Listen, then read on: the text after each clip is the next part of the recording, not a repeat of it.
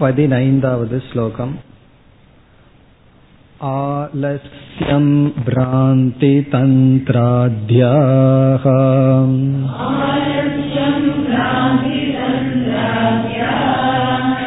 विकारास्तमसोत्थिताः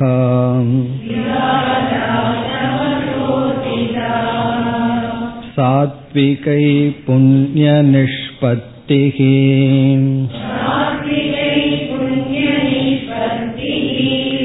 पापोपत्तिश्च राजसैः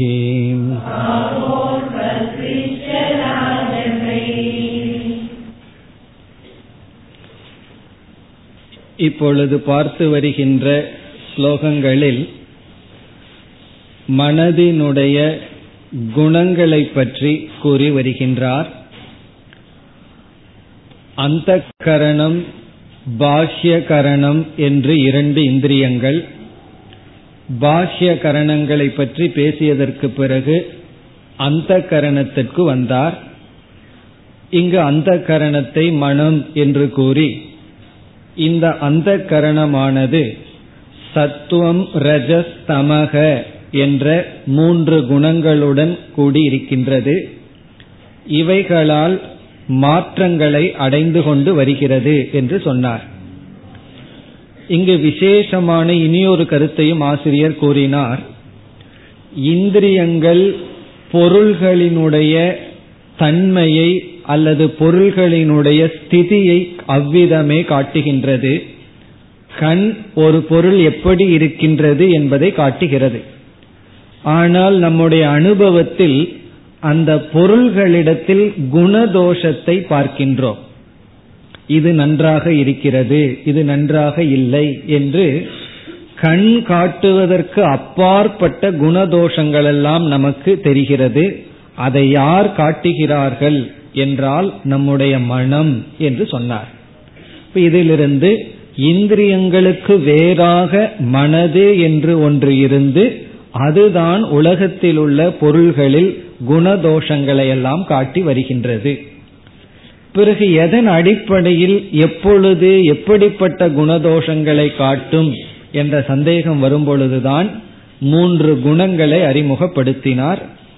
பிறகு சத்துவ குணத்தினுடைய காரியம் என்ன என்பதை சொல்லும் பொழுது வைராகியம் பொறுமை மனதினுடைய விசாலமான நிலை இதெல்லாம் சத்துவத்தினுடைய குணத்திலிருந்து வந்த குணங்கள் என்றும் பிறகு காம குரோதம் லோபம் எத்தனம் இவைகளெல்லாம் ரஜசினுடைய செயல்கள் என்றும் பதினைந்தாவது ஸ்லோகத்தில் தமசினுடைய செயல்களை கூறினார். ஆலசியம் பிராந்தி தந்திராத்யாக.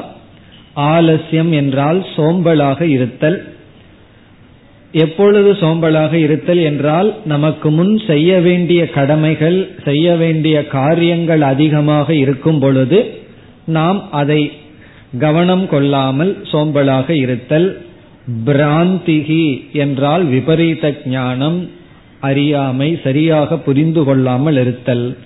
தந்திரா என்றால் உறக்கம். உறக்கம் என்பது நமக்கு முன் அதிக வேலைகள் கடமைகள் இருக்கும் பொழுது அதனுடைய பொறுப்புணர்வு இல்லாமல் உறங்குவது. இவைகளெல்லாம் தமசினுடைய விகாரங்கள் என்று சொன்னார். இந்த குணங்களை பற்றியெல்லாம் நாம் தெளிவாக தெரிந்து கொள்ள வேண்டும் என்றால் கீதையில பதினான்காவது அத்தியாயத்திற்கு செல்ல வேண்டும். அங்குதான் பகவான் மிக தெளிவாக கூறுகிறார். இந்த குண விசாரம் என்பது நம்முடைய சூக்ம சரீரத்தினுடைய கண்ணாடி போல. ஸ்தூல சரீரத்தை பார்க்கணும்னா முகத்தை பார்க்கணும்னா ஒரு கண்ணாடி தேவைப்படுவது போல நம்மளுடைய மனசையே பார்க்கணும்னு சொன்னா இந்த குணத்தை பற்றி நாம் படிக்கும் பொழுது அது நம்மளுடைய மனதினுடைய ஸ்திதியை காட்டி கொடுக்கின்றது. இனி அடுத்த பகுதியில் ஒவ்வொரு குணத்தினுடைய விளைவு என்ன என்பதை கூறுகின்றார். அங்கு பகவான் கீதையில் பலவிதமாக குணங்களினுடைய விளைவையெல்லாம் கூறியிருக்கின்றார். இறந்ததற்கு பிறகு ஒவ்வொரு குணம் எங்கு ஒருவனை எடுத்து செல்லும்? பரலோக கதியை கூறுவார். பிறகு வந்து இருக்கும் பொழுதே குணம் எங்கெங்கெல்லாம் எதில் நம்மை இணைக்கும் என்றெல்லாம் விளக்கப்படுகிறது. இங்கு வித்யாரண்யர் மிக சுருக்கமாக கூறுகின்றார் ஒவ்வொரு குணத்தினுடைய காரியம் என்ன? இப்ப சத்துவ குணம் நமக்கு என்ன செய்யும்?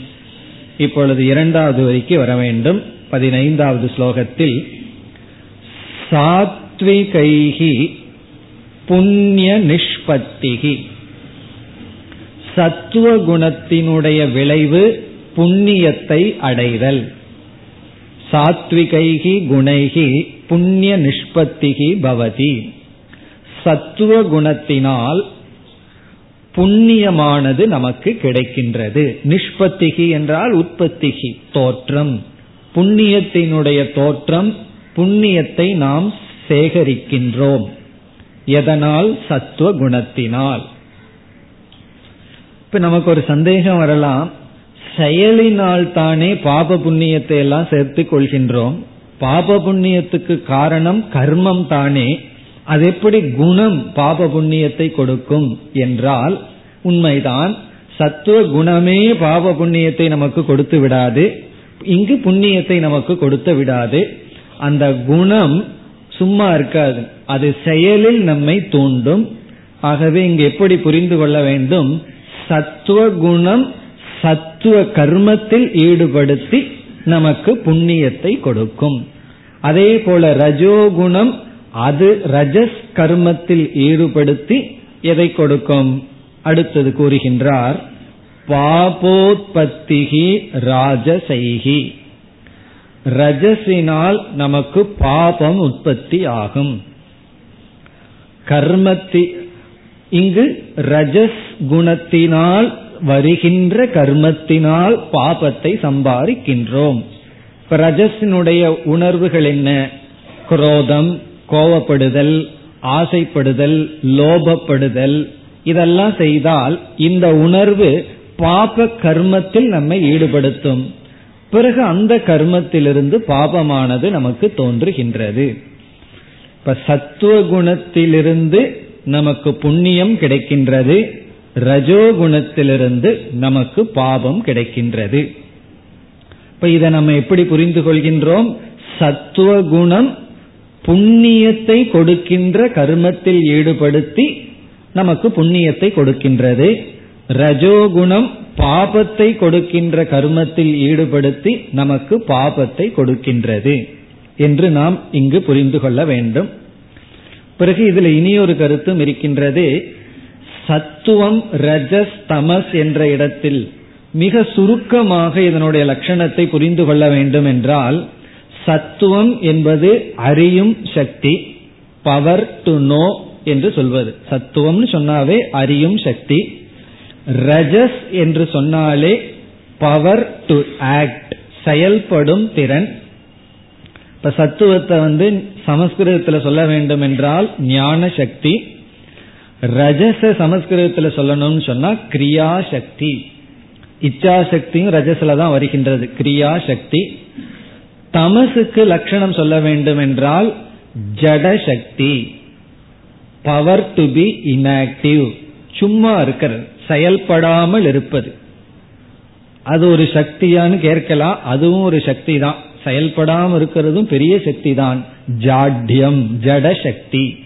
அப்படி சத்துவம் என்பது ஞான சக்தி. ஞான சக்தி என்றால் அறிவை அடையும் திறன். அல்லது அறிவை கொடுப்பது சத்துவம். செயலில் தூண்டுவது ரஜஸ். பிறகு செயலில்லாமல் இருக்க வைப்பது தமஸ். இங்கு வந்து ஆசிரியர் பொதுவா சொல்லி இருக்கின்றார் ரஜஸ்ல இருந்து பாவம் வரும்னு சொல்லி.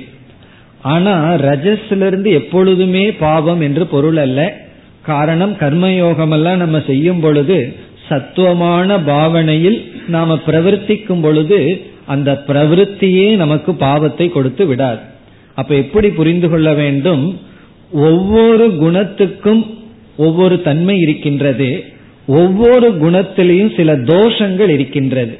அப்படி சத்துவத்தில் இருக்கின்ற தோஷத்துல நம்ம எடுத்துட்டோம்னா புண்ணியம் நமக்கு வராது. சத்துவமும் கூட நம்மை பந்தப்படுத்தும்னு பகவான் கூறியிருக்கின்றார். பிறகு ரஜஸ்ல சில தோஷங்கள் இருக்கின்றது. அதுதான் பாபத்தை நமக்கு கொடுக்கும்.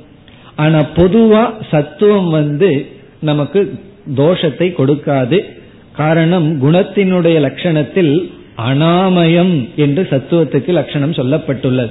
அனாமயம்னா குற்றமற்றது குறையற்றது. அது வந்து சத்துவம். ஏன்னா நல்ல குணங்களை கொடுத்து மோட்சத்திற்கு பயன்படுவது சத்துவம்.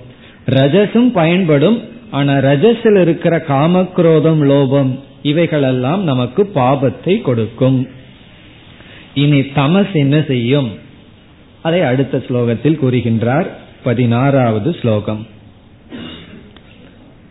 तामसैर्नो भयं किन्तु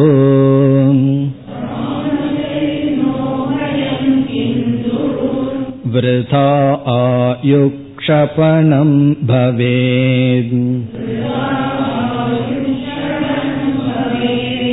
अत्राहं प्रत्ययीकर्तेति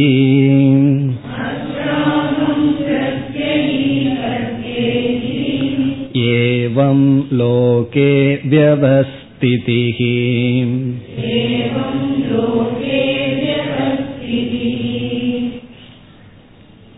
முதல் வரியில் தமஸ் என்ன செய்யும் என்று சொல்கின்றார் தாமசைகி ந உபயம் இந்த தமசினால் உபயம் என்றால் இரண்டும் ந வராது எந்த இரண்டும் பாபம் புண்ணியம் என்ற இந்த இரண்டுமே தமசினால் உற்பத்தி ஆகாது. தமோ குணத்தினால் இந்த பாபமும் நமக்கு கிடைக்காது புண்ணியமும் நமக்கு கிடைக்காது.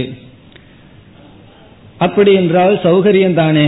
பேசாம தமசிலேயே இருந்துடலாமே பாவம் வேண்டாம் புண்ணியம் வேண்டாம். எதற்கு நமக்கு பாவம் எதற்கு புண்ணியம்? என்றால் பிறகு சொல்றார் கிந்து ஆனால் பாபமும் வராது புண்ணியம் வராது. கிந்து ஆனால் விருதா ஆயு க்ஷபணம் பவேத்.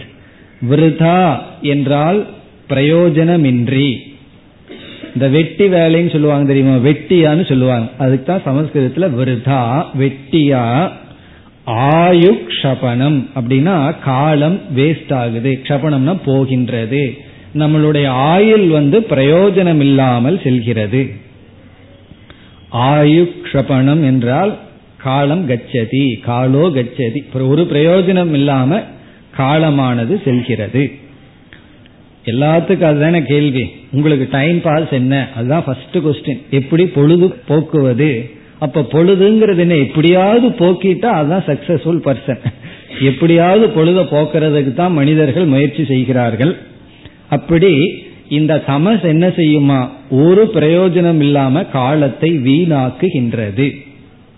இது ஒரு கோணத்துல இனி ஒரு கோணத்துல தமஸ் வந்து பாபத்தினுடைய பீஜம்.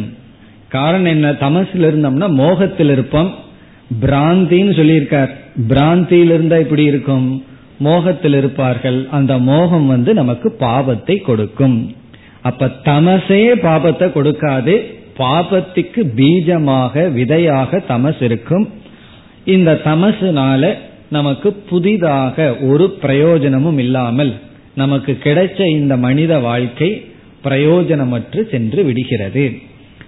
இப்படி தமசினுடைய காரியம் என்ன என்று கூறிவிட்டார். இனி அடுத்த வரியில் அகங்காரத்தினுடைய லட்சணத்தை கூறுகின்றார். இதுல எது அகங்காரம்? என்பதனுடைய விளக்கம் இங்கு வருகின்றது. இரண்டாவது வரைக்கும் வந்தால் அத்திர அத்திர என்றால் இங்கு மனசி மனதினிடத்தில். பிறகு ஷரீரத்தின் இடத்தில் ஸ்தூல ஷரீரத்தின் இடத்தில் ஸ்தூல சூக்ம சரீரே அப்படின்னு அர்த்தம். அத்திர மனம் உடல் இவைகளின் இடத்தில் அகம் பிரத்யயி கர்த்தா. அகம் பிரத்யயி. அகம் என்று சொல்பவன். பிரத்யின எண்ணம் விருத்திகி அப்படி சொல்பவன். அகம் பிரத்யினா நான் நான் என்று சொல்பவன். இந்த அனாத்மாவில் நான் நான் என்று ஆத்மபாவத்தை உடையவன் கர்த்தா. அவனே கர்த்தா ஆகின்றான்.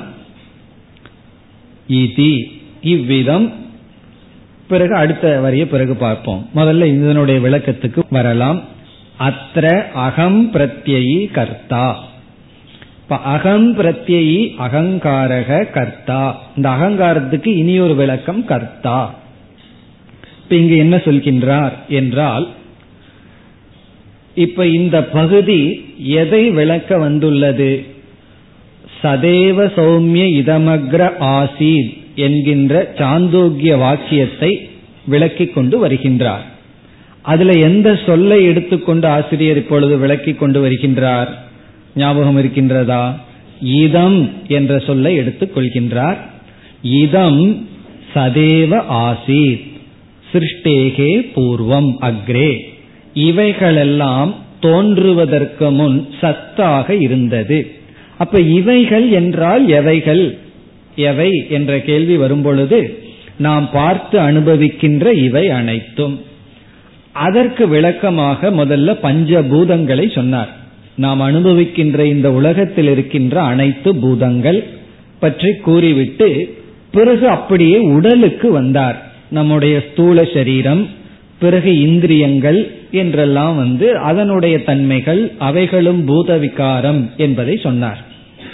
இந்த இதம் இவை அனுபவிக்கப்படுபவை என்ற விஷயத்தில் எல்லா ஜீவர்களுக்கும் இந்த உலகம் இதம் என்ற விதத்தில் குழப்பமே கிடையாது. நாம எதையெல்லாம் அனுபவிக்கிறோமோ அதெல்லாம் இதம். பிறகு எங்கு குழப்பம் ஆரம்பிக்கின்றதுன்னா உடல்ல தான் ஆரம்பம் ஆகின்றது. நம்முடைய ஸ்தூல சரீரம் சூக்ம சரீரத்துல தான் குழப்பம் ஆரம்பம் ஆகிறது காரணம் என்ன? அந்த உடலை சில சமயங்களில் நம்ம என்ன சொல்றோம்? என்னுடையது இதம்னு சொல்றோம். சில சமயம் நான்னு சொல்லி சொல்கின்றோம். அப்படி இந்த உடல்ல இதம்ங்கிற புத்தி இல்லாமல் அகம் அல்லது மம என்ற புத்தி வருகின்றது. பல சமயங்கள்ல அகம்னு சொல்றோம் நான்னு சொல்றோம். எதை இதமாக இருப்பதை அகம் என்று சொல்கிறோம். அது எது நம்முடைய ஸ்தூல சூக்ம சரீரத்தை. அதனாலதான் அதை விஸ்தாரமாக சொல்லி இங்கு அப்படி சொல்பவன் தான் அகங்காரம் அவன்தான் கர்த்தா அப்படின்னு சொல்றார். இப்ப யார் ஒருவன் அனாத்மாவாகிய அல்லது இதம் என்ற சொல்லுக்கு அர்ஹதையாக இருக்கின்ற ஸ்தூல சூக்ம சரீரத்தை நான் என்று சொல்கின்றானோ அவன் அகம் பிரத்யி கர்த்தா. அவன்தான் செயல்படுபவன் கர்த்தா. இப்ப நமக்குள்ள இருந்துட்டு ஒருத்தர் என்ன பண்ணிட்டு இருக்கான் இந்த உடல் இந்த மனம் இவைகளை நான் நான் என்று சொல்லிக்கொண்டு இருக்கின்றான். அப்படி சொல்லி என்ன ஆகின்றது அவனுக்கு? இந்த உடல் செயல்படுகிறது இந்திரியங்கள் செயல்படுகிறது மனம் செயல்படுகிறது. இப்ப இந்த செயல்களை எல்லாம் அவைகள்தான் செய்கின்றது. மனம் செய்கிறது உடல் செய்கிறது. ஆனால் இந்த செயல்களை நான் செய்கின்றேன் அப்படின்னு ஒருவன் சொல்கின்றான். யாரோ ஒருவருடைய செயலை நான் செய்கின்றேன்னு சொல்கின்றான். அப்படி சொல்பவனைத்தான் இங்கு கர்த்தா என்று அழைக்கின்றார். கர்த்தான்னு சொன்னா யார் நான் செய்கின்றேன் என்று சொல்கிறாரோ அவருக்கு தான் கர்த்தா என்று பெயர். இப்ப வந்து ஒரு கம்பெனியில ஒரு மேனேஜர் வந்து மேனேஜிங் டைரக்டர் என்ன செய்கின்றார்? ஒரு பொருளை உற்பத்தி செய்து விற்கின்றார்.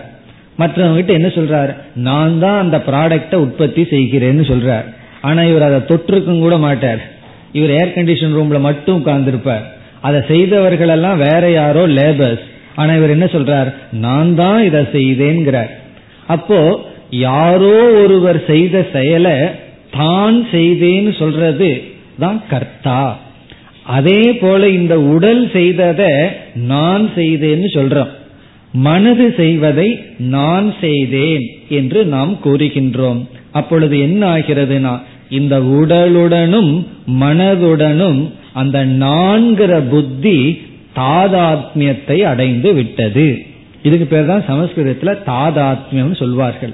தாதாத்மியம்னா இனி ஒன்றினுடைய செயலை இனி ஒன்று தன்னுடையதாக பாவித்தல்.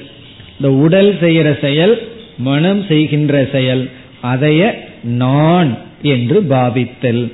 அப்படி செய்து கர்த்தாவாக இந்த அகங்காரம் இருக்கின்றது. அத்த இந்த மனம் உடலில் நான் என்று சொல்லிக் கொண்டிருக்கின்ற ஒரு எண்ணம் அதாவது அகங்காரம் கர்த்தா ஆகின்றது. இதெல்லாம் எப்படி நீங்கள் எதன் அடிப்படையில் சொல்கிறீர்கள்னு ஒரு கேள்வி வரலாம்.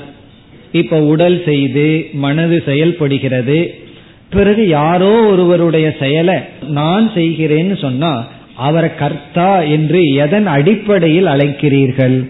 எதன் அடிப்படையில் இந்த கருத்தை சொல்கிறீர்கள்? என்று கேட்டால் இப்படித்தான் உலகத்துல நடந்து வருகிறது அப்படின்னு சொல்லி ஏவம் லோகே வியவஸ்திதிகி அப்படின்னு பதில் சொல்றார். ஏவம்னா இந்த மாதிரி கடைசி பகுதி லோகே இந்த உலகத்தில் வியவஸ்திதிகி வியவஸ்திதிகின்னு சொன்னா நடைபெற்று வருகின்றது.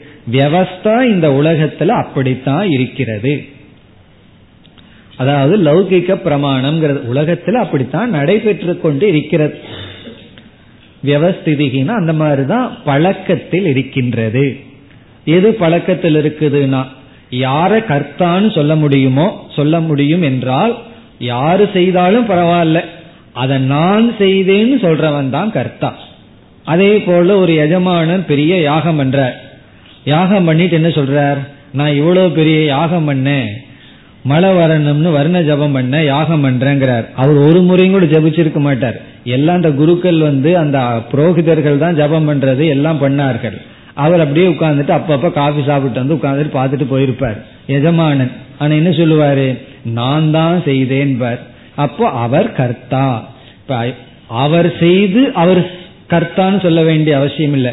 யாரு செய்தாலும் நான் செய்தேன்னு சொன்னாவே அவன் கர்த்தா ஆகி விடுகின்றான். இப்படித்தான் உலகத்துல வியவஸ்திதி பழக்கம் இருக்கின்றது. அதன் அடிப்படையில் இந்திரியங்கள் மனம் உடல் செய்கின்ற செயலை நான் செய்கின்றேன்னு சொல்கின்ற அகங்காரம் கர்த்தா ஆகின்றது. நல்லா தான் இருக்கு. யாரும் செஞ்சதை நம்ம சொல்றது நல்லா இருக்கேன்னா யாரு கர்த்தாவோ அவர்கள்தான் போக்தா. அவர்கள் தான் போக்தா ஆவார்கள் இந்த கர்த்தாவாகவும் போக்தாவா இருக்கிறது தான் சம்சாரம். போக்தான்னு சொன்னா உடனே சுகபோக்தான்னு மட்டும் அர்த்தம் கிடையாது. போக்தான்னா அனுபவித்தா அனுபவிப்பவன். அது சுகமாகவும் இருக்கலாம் துக்கமாகவும் இருக்கலாம். எப்படி வேண்டுமானாலும் இருக்கலாம். இப்ப இவ்விதம் இந்த பதினாறாவது ஸ்லோகத்துடன் இந்திரியங்களை பற்றிய தன்மைகள் மனதினுடைய குணங்கள் கடைசியில் அகங்காரம்ங்கிறது யார்? இந்த அனாத்மாவை நான் நினைத்து அதனுடைய செயலை என் செயலா என்று பாவிக்கின்ற கர்த்தா என்றெல்லாம் கூறி முடித்தார். இனி அடுத்த பகுதியில் ஒரு முக்கியமான கருத்தை கூறப் போகின்றார். பதினேழாவது ஸ்லோகம்.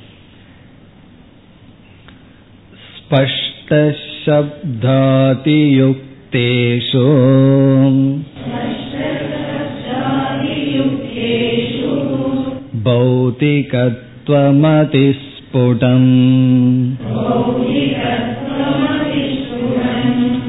अक्षातावपि तत्शास्त्र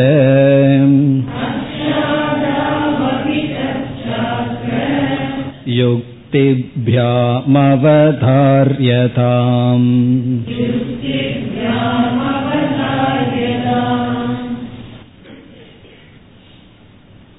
எது ஜட தத்துவம் என்ற இடத்தில் இந்த உலகத்துல நாம பார்க்கிற அனைத்து பொருள்களும் ஜடம் என்பதில் நமக்கு சந்தேகம் இல்லை பிறகு நாம பார்த்து அனுபவிக்கின்ற அனைத்து விஷயங்களும் பஞ்சபூதத்தினுடைய விகாரம் என்பதிலும் நமக்கு சந்தேகம் இல்லை நம்ம எவைகளையெல்லாம் பார்க்கிறோமோ அவைகளெல்லாம் பஞ்சபூதங்களினுடைய விகாரம்.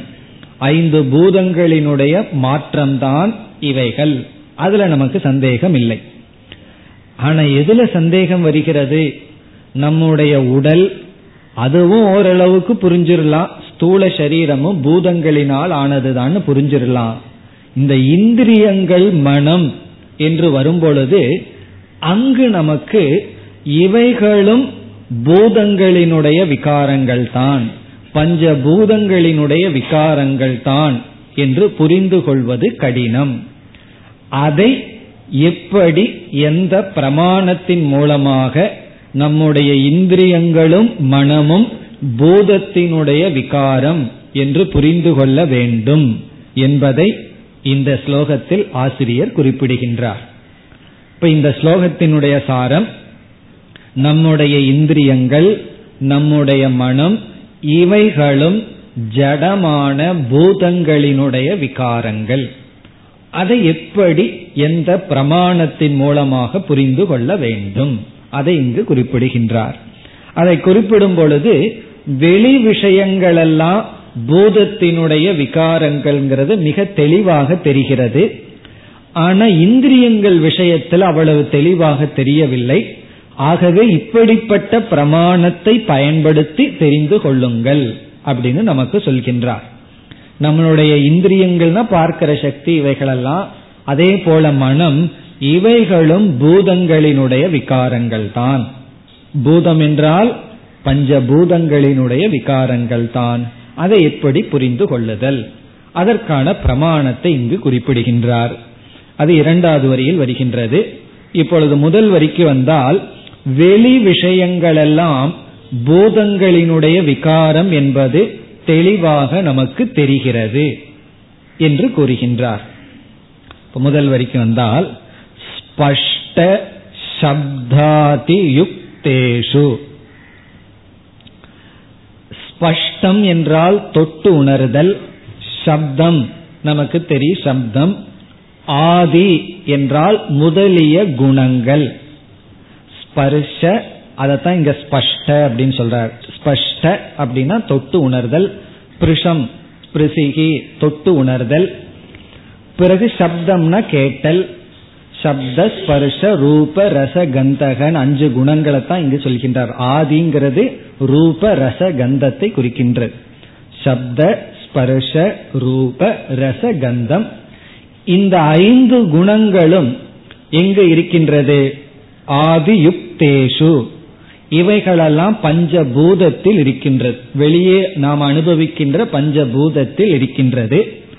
அப்ப முதல் வரி வந்து பஞ்சபூதங்களில் வெளியே அனுபவிக்கின்ற பஞ்சபூதங்களில் அப்படின்னு அர்த்தம்.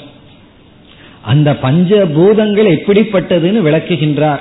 ஸ்பஷ்ட சப்தாதி யுக்தேஷு சப்தஸ்பர்ஷ ரூபரச கந்தம் என்கின்ற ஐந்து குணங்களுடன் கூடிய வெளியே இருக்கின்ற பூதங்களில் பௌதிகத்துவம் அதிஸ்புடம்.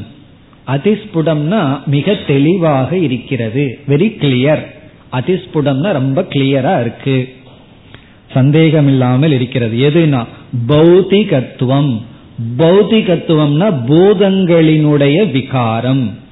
ஐந்து பூதங்களினுடைய விகாரமாக இவைகள் இருக்கிறது என்பது தெளிவாக தெரிகிறது.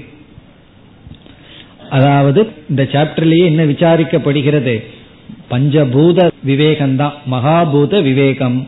அந்த பூதங்கள் வெளியிருக்கிற விஷயம் பூதங்கள் தான் அந்த சூக்மமான பூதங்களிலிருந்து வந்த விகாரங்கள்ங்கிறது தெளிவாக தெரிகிறது. பிறகு எங்கு தெளிவாக தெரியவில்லை? இரண்டாவது வரியில அக்ஷாதவ் அபி. அக்ஷாதவ் அப்படின்னா இந்திரியங்கள் முதலியவைகளிலும் அக்ஷகன இந்த இடத்துல இந்திரியங்கள் ஆதி சப்தத்தினால மனம் புத்தி சித்தம் அகங்காரம் போன்ற அந்தர் பாகிய இந்திரியங்களிலும் அப்பி அக்ஷாதவ் அப்பி ஏன்னா அது தெளிவாக தெரியாத காரணத்தினால் அதற்கு என்ன செய்ய வேண்டும்? இந்த பிரமாணத்தை பயன்படுத்த வேண்டும் சொல்றார். தது ததுனா பௌத்திகத்துவம். அக்ஷாதௌ அபி தது பௌத்திகத்துவம்.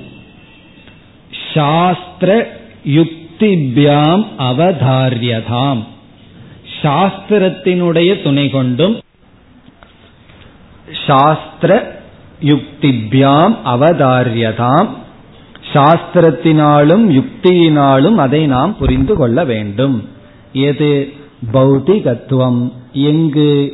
நம்முடைய இந்திரியங்களில் நம்முடைய இந்திரியங்களில் இருக்கிற பௌதிகத்துவம் அது பூதங்களினுடைய காரியம் என்பதை சாஸ்திரத்தின் துணை கொண்டும் யுக்தியினுடைய துணை கொண்டும் அறிந்து கொள்ள வேண்டும். இது ஏன் சொல்கிறார்னு சொன்னா நம்முடைய இந்திரியங்கள் மனம் இவைகளெல்லாம் பூத விகாரம்னு நிரூபிச்சோம்னா தான் அவைகள் இதம் என்ற சப்தத்துக்குள்ள வரும். இல்லைன்னா அகம்ங்கிற சப்தத்துக்குள்ள போயிரும். அது அகம்னு புரிஞ்சு கொள்றது தப்பு. அது இதம்ங்கிறதுக்குள்ள வர வேண்டும் என்றால் அந்த இதம்ங்கிறதுக்குள்ள எப்ப வர முடியும்? அந்த இதம்ங்கிறதுக்குள்ள வரணும்னா அது பௌத்திகத்துவமாக இருக்க வேண்டும். அதற்காகத்தான் இந்த கருத்தை சொல்கின்றார். இனி என்ன நம்ம பார்க்கணும்? எந்த சாஸ்திரத்துல எந்த யுக்தியில நம்ம கண்டுபிடிக்க முடியும்? அதை நம்ம பார்க்க வேண்டும். சாஸ்திர யுக்திபியாம் அவதாரியதாம் சொன்னார். நம்முடைய இந்திரியங்கள் எல்லாம் சாஸ்திரத்தின் மூலமாகவும் யுக்தியின் மூலமாகவும் பூத காரியம் என்று புரிந்து கொள்ள வேண்டும். இப்ப நம்ம சாஸ்திரத்துக்கு போவோம். அதே சாந்தோக்கியத்துக்கே சென்றால் அன்னமயம் ஹி சோம்ய மனக அப்படின்னு சாந்தோக்கியத்தில் ஒரு வாக்கியம். ஆறு ஐந்து நான்கு. ஆறாவது சாப்டர் ஐந்தாவது செக்ஷன் நான்காவது மந்திரம் சாந்தோக்கியத்தில் இந்த வாக்கியங்கள். அன்னமயம் ஹி சோம்ய மனக ஆப்போமயக பிராணக இரண்டாவது வாக்கியம் ஆப்போமயக பிராணக தேஜோமயி வாக். அப்படி நமக்கு மூன்று வாக்கியம் இருக்கிறது. பல சாஸ்திரம் இருக்கு. அதுல நம்ம இந்த சாஸ்திரத்தை எடுத்துக்கொள்ளலாம். இங்கு சாஸ்திரம்னா உபனிஷத். அன்னமயம் ஹி சோம்ய மனக நம்முடைய மனம் எதனால் ஆக்கப்பட்டது? உபனிஷத் சொல்லுது அன்னமயக அன்னமயம்தான் நம்முடைய மனம் என்று உபனிஷத் சொல்கிறது. பிறகு நம்முடைய பிராணன் எங்கிருந்து வந்ததுன்னா ஆப்போமயக பிராணக. தண்ணீரிலிருந்து தான் தண்ணீரினுடைய மயம் தான் நம்முடைய பிராணனா. சரி நம்முடைய வாக் எப்படி வந்ததுன்னா பேசுற சக்தி எல்லாம் எங்கிருந்து வந்ததுன்னா எந்த பூதத்திலிருந்து வந்ததுன்னா தேஜோமயி வாக். இந்த தேஜஸ் தத்துவத்திலிருந்து தான் வாக்கு வந்துதான் தேஜஸ் தத்துவத்துல நெய் வந்து தேஜஸ் தத்துவத்துல சேர்த்துவார்கள். அதனால நல்லா பேசணும் சாண்டிங் பண்ணணும்னா நெய் நல்லா சாப்பிடணுமா? அப்படி ரொம்ப சாப்பிட்டு கொலஸ்ட்ரால வளர்த்தி கூடாது. சாப்பிட்டு பேசணும். அல்லது சேன் பண்ணணும் பாராயணம் பண்ணணும். சும்மா சாப்பிட்டே இருந்தோம்னா அப்புறம் தேஜஸ் உள்ள இருந்துட்டே இருக்கும். அதுதான் டேஞ்சர் அப்படி ரொம்ப அந்த தேஜஸை வெளியே விட்டுறணும் பேசி. அப்படி பேசி விடுறதா இருந்தா தேஜஸ் தான் வாக். இப்ப இதுல நமக்கு ஒரு சந்தேகம் வரலாம். அன்னமயம் ஹி மனசன்னு சொன்னா அன்னமயம்ங்கிறது ஸ்தூல சரீரம் தானே. அது எப்படி அன்னமயத்திலிருந்து மனசாகும் அப்படின்னு சொன்னா அங்க உபனிஷத்துல என்ன சொல்லப்பட்டிருக்கு? நம்ம சாப்பிட்ற சாப்பாடெல்லாம் மூன்றாக பிரிக்கப்படுகிறது. நீங்க என்ன சாப்பிட்டாலும் அது மூன்றா பிரிக்கப்பட்டு அதுல மிக ஸ்தூலமான பகுதி வெளியே தள்ளப்படுகின்றது. அது வந்து வேஸ்டா போயிருது பிறகு கொஞ்சம் சூக்மமான பகுதி தான் இந்த அன்னமய கோஷம் ஆகுது. உடம்புல இருக்கிற நரம்பாகவும் எலும்பாகவும் ரத்தமாகவும் தசையாகவும் மாறுது. அதி சூக்மமான பகுதி மனதாக மாற்றப்படுகிறது. அப்படி உணவு வந்து அன்னம் திரேதா விதீயதே நாங்க சொல்லி சாப்பிட்ற சாப்பாடு மூணா பிரிக்கப்பட்டு அதுல அதிசூக்மமான பகுதி மனசாகவும் சூக்மமான பகுதி உடலுக்கு சக்தியாகவும் மிக ஸ்தூலமான பகுதி வெளித்தள்ளப்படுகின்றது. அப்படி அன்னமயம்தாம் மனக அப்படின்னு சொல்லப்படுது. அதுக்கெல்லாம் அங்க டெஸ்ட் எல்லாம் நடந்திருக்கு. அதையும் நம்ம பார்க்க போறோம். அங்க சோதனை எல்லாம் போட்டு அன்னமயம்தான் மனம் தான் அங்க வந்து குரு அப்பா வந்து பிள்ளைக்கு நிரூபிச்சு காட்டியிருக்கார். அதை நம்ம வந்து யுக்தியில பார்க்க போகின்றோம். இது வந்து வெறும் வாக்கியம்தான் சுருதி வாக்கியம்தான். அந்த யுக்தியில வந்து அது எப்படின்னு பார்க்கலாம். பிறகு ஆப்போமயக பிராணக. பிராணசக்தி நல்லா இருக்கணும்னா அந்த தண்ணீர் எல்லாம் நல்லா குடிக்கணும். அந்த யுக்தியில நம்ம பார்ப்போம். பிராணனுக்கும் நீருக்கும் உள்ள சம்பந்தத்தை. தேஜோமயி வாக் என்று பூதங்களிடமிருந்துதான் இந்திரியங்கள் மனம் இவைகள் தோன்றின என்பது உபனிஷத்தினுடைய வாக்கியங்கள். இப்படி பல வாக்கியங்கள் இருக்கின்றது. இனி அடுத்தது வந்து யுக்தி. இந்த இடத்துல யுக்தி என்பது சாஸ்திரத்திலிருந்து விலகி தனியா இருக்கிற அனுமானத்தை சொல்லப்படவில்லை. சுதந்திர அனுமானம் இங்கு பேசப்படவில்லை. இந்த யுக்தி என்பது இங்கு அனுமானம் அனுமான பிரமாணம். இந்த அனுமான பிரமாணத்தை நம்ம ரெண்டா பிரிச்சிடுறோம். எப்படி என்றால் நம்ம லௌகிக்கத்துல உலகத்தில பிரத்யக்ஷ பிரமாணத்தை துணை கொண்டு அனுமானம் செய்தல் ஒன்று. இந்த அனுமான பிரமாணம் வந்து சுதந்திரமான பிரமாணம் அல்ல. வேறொரு பிரமாணத்தின் துணை கொண்டு எடுக்கப்பட்ட டேட்டாவிலிருந்து தான் அனுமானமானது வேலை செய்யும். இந்த அனுமானம் வேலை செய்யணும்னா வேறொரு ஞானத்தின் துணை கொண்டு தான் இந்த ஞானம் வரும். அதனாலதான் தர்க்கத்துல ஞானத்தை ரெண்டா பிரிப்பார்கள். ஒன்று நேரடிய ஞானம் இனி ஒன்று ஞான ஜனக ஞானம். ஒரு ஞானம் இனி ஒரு ஞானத்துக்கு உதவி செய்யும். இப்ப பிரத்யக்ஷ பிரமாணம் வந்து சாட்சாத் ஞானம்.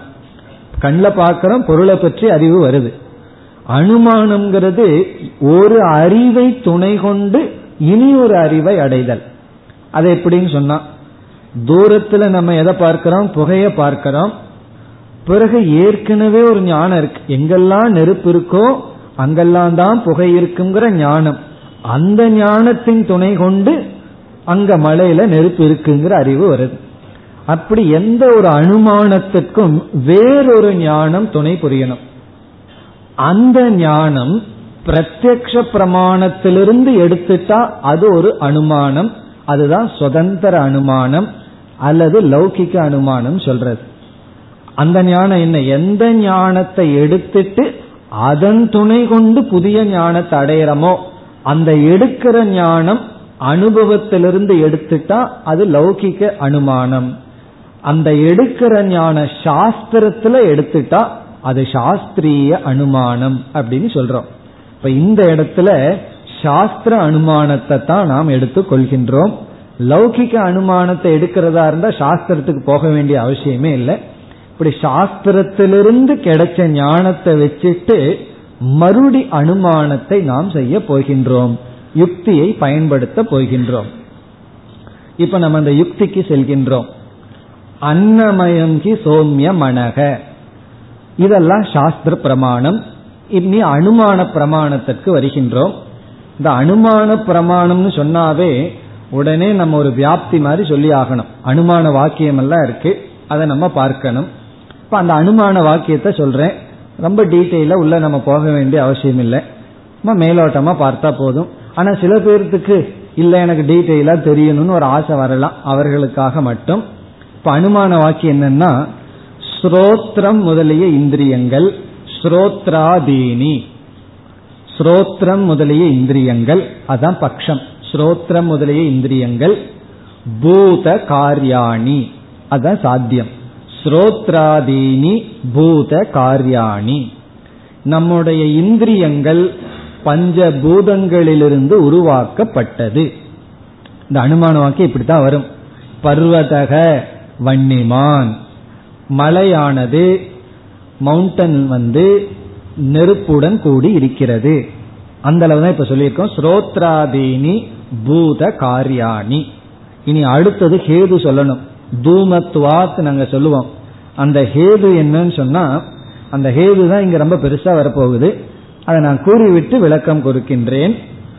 பூத அன்வய வெதிரேக பூத அன்வய வெதிரேக அணுவிதாயித்துவாத். இதுதான் ஹேது. பூத அன்வய வெதிரேக அணுவிதாயித்துவாத் பூத அன்வய வெதிரேக அணுவிதாயித்துவாத் இதெல்லாம் பயமுறுத்துறதுக்கு சொல்றது எல்லாம் ஒரு கஷ்டம் கிடையாது. ரொம்ப எளிமையானதுதான். சும்மா சில பேர்த்துக்கு அந்த வார்த்தையை தெரிஞ்சுக்கணுங்கிற ஆசை இருக்கலாம். அதற்காக தான் சொன்னேன். அதனால திடீர்னு என்ன ஒரு மாதிரி கிளாஸ் போகுதுன்னு பயந்துக்க வேண்டாம். இங்க வந்து நம்ம யுக்திக்கு வந்தோம்னு சொன்னோம்னா அங்க வந்து ஒரு எக்ஸ்பிரிமெண்டே நடக்குது. அதுதான் யுக்தியே. அங்க என்ன செய்கின்றார்? இந்த ஸ்வேதகேது அவர் தான் இங்க சிஷ்யர். அவருக்கு ஒரு சந்தேகம். அது எப்படி அன்னமயம் மனகன்னு சொல்கிறீர்கள்? மனதுக்கும் அன்னத்துக்கு என்ன சம்பந்தம் இருக்குன்னு நினைச்சிட்டார். உடனே குரு என்ன பண்ணார்? ஒரு பதினஞ்சு நாளைக்கு நீ சாப்பிடாதன்ட்ட அன்னத்தையும் உனக்கு நீ கொடுக்காத. பிறகு உன்னுடைய மனசை பாரு. பதினஞ்சு நாள் சாப்பிட வேண்டாம்னு சொல்லி பட்னி போட்டார். இவன் பதினஞ்சு நாள் என்னாச்சு? அன்னம் உடலுக்குள்ள போகவே கிடையாது. பிறகு சொன்னாரு நீ படிச்ச வேதத்தை எல்லாம் சொல்லு. குருகுலத்துல போய் பன்னெண்டு வருஷம் படிச்சுட்டு வந்தையே. அதெல்லாம் சொல்லுனாரு ந பாதி. ஒண்ணுமே தெரியலையேன்னா. மனசே அங்க அவுட் ஒரு மனதுல ஒண்ணுமே கிடையாதுன்னா. அப்போ அன்ன சத்துவே மனசத்துவம் அதான் அன்வயம். அன்னம் இருந்தாதான் இங்க மனசு வேலை செய்யுது. அப்ப அன்னத்துக்கும் மனசுக்கும் டைரக்ட் கனெக்ஷன் அன்வய வெதிரேகம் இருக்கு. அன்னம் இல்லைன்னு சொன்னா அங்க மனசு செயல்படவில்லை. பிறகு என்ன பண்ணாருன்னா அந்த பதினஞ்சு நாள் பட்னி போட்டார் இல்லையா? அதுக்கு பதினஞ்சு நாள் ஃபீஸ்ட் தான் விருந்து தான். பதினஞ்சு நாள் விருந்து கொடுத்ததுக்கு அப்புறம் இவன் ஆரம்பிக்கிறான் வேத பாடத்தை சொல்றான். இது என்னன்னா அண்ணன் உள்ள போனா மனசு வேலை செய்யுது. அண்ணன் உள்ள போகலினா மனசு இல்லை. அப்ப அன்னத்துக்கும் மனசுக்கும் காரிய காரண சம்பந்தம் இருக்கிறது. இதத்தான் நம்ம அன்வய வெதிரேக அணுவிதாயித்துவார் அணுவிதாயினா சார்ந்து தொடர்ந்து. இப்ப அன்வய வெதிரேகத்தை பின்பற்றுவதனால் அர்த்தம். யார் யாருக்கு? சாப்பாட்டுக்கும் அன்னத்துக்கும் மனதிற்கும் அன்வயம் இருக்கிறது. அது இருந்தா இது இருக்கும். அது இல்லைன்னா இது இருக்காதுங்கிற நியாயம் உணவுக்கும் மனதிற்கும் இருக்கின்றது. அதனால் ஸ்ரோத்ரம் முதலியவைகள் பூத காரியங்கள். இப்ப அன்னத்தை தேன சொன்னீங்க பூதத்தை சொல்லலையேன்னு கேட்டக்கூடாது அன்னம்ங்கிறது என்ன? பூதம்தான். அன்னம்ங்கிறது பூதம்தான். அப்படி இந்த பூதத்தை கொடுத்தாதான் மனசானது வேலை செய்கிறது. அதனாலதான் இந்த மனதையெல்லாம் நம்ம வசப்படுத்தணும்னு சொன்னா இந்த சாப்பாட்டுல கை வைன்னு சொல்லுவார்கள். ஜிதம் ரசே ஜிதம் சர்வம். இந்த நாக்கை மட்டும் வென்று விட்டால் மீது எல்லாத்தையும் நம்ம வென்று விட்டோமா காரணம் என்ன? இந்த நாக்குக்கும் மனசுக்கும் அவ்வளவு சம்பந்தம் இருக்கு.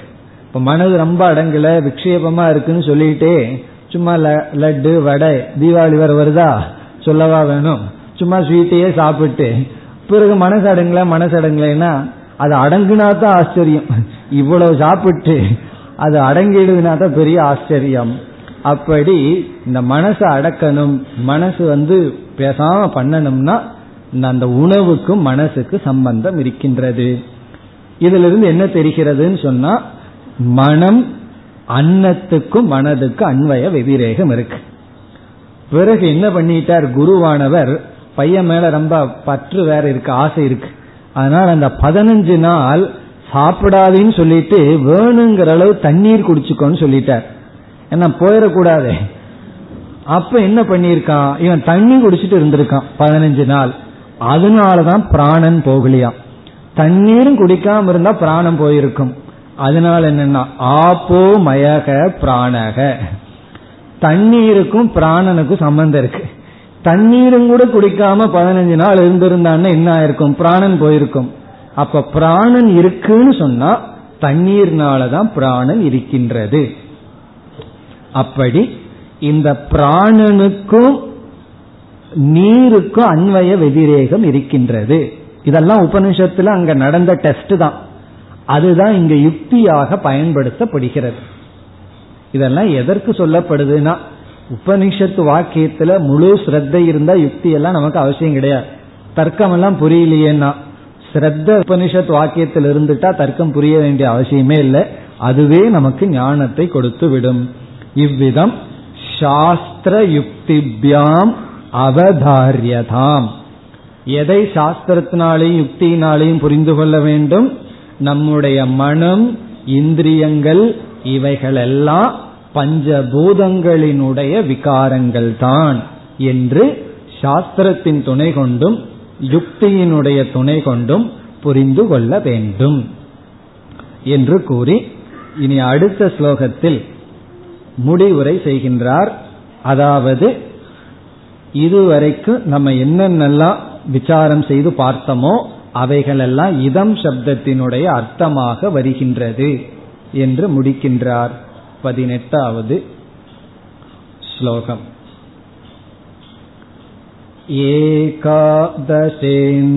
एकादशेन्द्रियैर्युक्त्या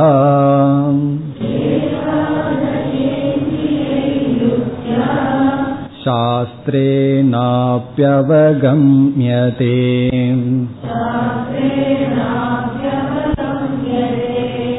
यावत् किञ्चित् भवेतेतत्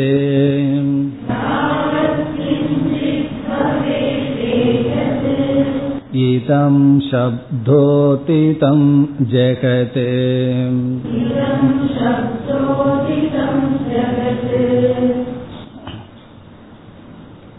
இரண்டாவது ஸ்லோகத்தில் ஆரம்பித்தவர் இந்த ஸ்லோகத்தில் இதம் சப்தத்தினுடைய விளக்கத்தை முடிவுரை செய்கின்றார் எது இதம் சப்தத்தினுடைய அர்த்தம்?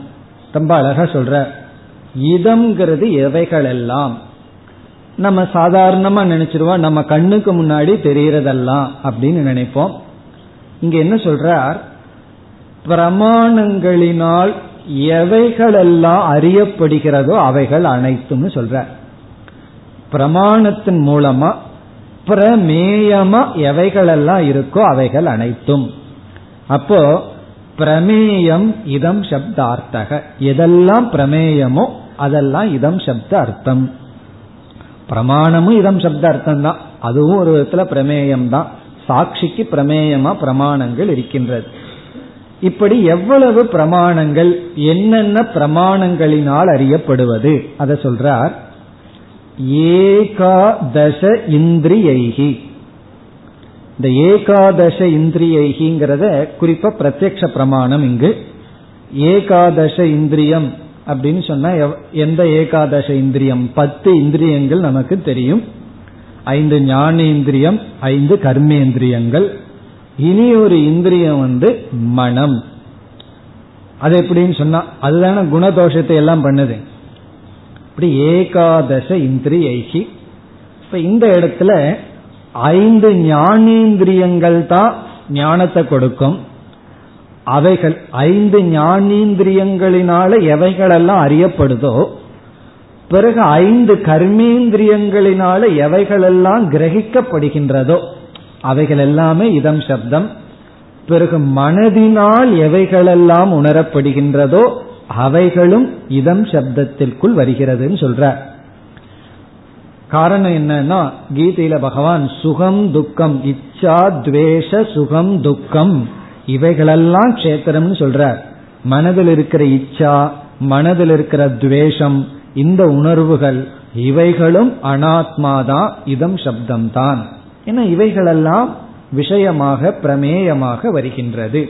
இப்ப ஏகாதச இந்திரியைகி பதினோரு இந்திரியங்களினால் எவைகள் கிரகிக்கப்படுகிறதோ பிறகு யுக்தியா யுக்தியினால் இந்த இடத்துல அனுமானத்தினால் அனுமானத்துல எவைகளெல்லாம் அறியப்படுகிறதோ மற்ற பிரமாணங்களினால எவைகளெல்லாம் தெரியப்படுகிறதோ இது வந்து பிரத்யக்ஷ பிரமாணம் ஏகாதச இந்திரியைங்கிறது யுக்திங்கிறது அனுமானம் உபமானம் அனுபலப்தி இப்படிப்பட்ட மற்ற பிரமாணங்களினால்.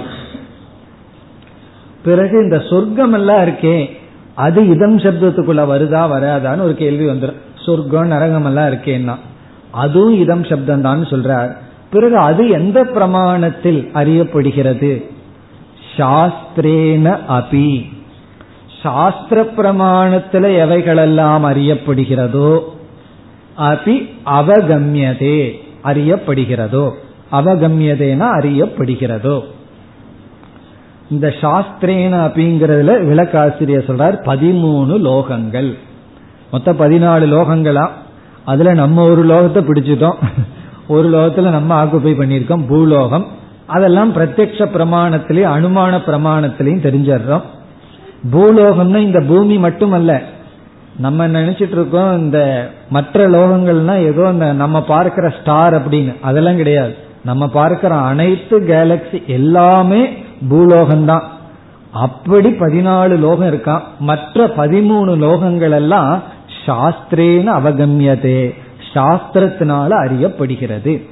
அப்ப பதிமூன்று லோகங்கள் சாஸ்திரத்தின் மூலமா. நம்முடைய அனுபவத்துல அனுமானத்திலையும் பதினான்காவதாக நம்ம இருக்கிற இந்த பூலோகம் இவைகள் அனைத்தும் பிறகு வேற ஏதாவது இருந்துட்டா என்ன? ஒரு சந்தேகம் வந்துருது. உடனே ரெண்டாவது வரையில் சொல்றார் யாவத் கிஞ்சித் பவேத். கிஞ்சித் யாவத் கிஞ்சித் எவைகளெல்லாம் இருக்கோ யாவத் கிஞ்சித் பவேத். ஏன்னா இந்த தர்க்கவாதிகள்லாம் சிலதெல்லாம் தேவையில்லாம பேசுவார்கள். அதனாலதான் உங்களுக்கு பேர் தார்க்கிகள்னு பேர். இந்த காலம் இப்படிப்பட்ட சில தத்துவம் எல்லாம் எடுத்துக்கொள்வார்கள். அது வந்து நித்தியம் எல்லாம் சொல்லுவார்கள். அப்படி யாவத் கிஞ்சு இந்த லோகம்னு சொன்னாவே கால தத்துவம் ஆகாசம் இது போன்ற அனைத்தும்.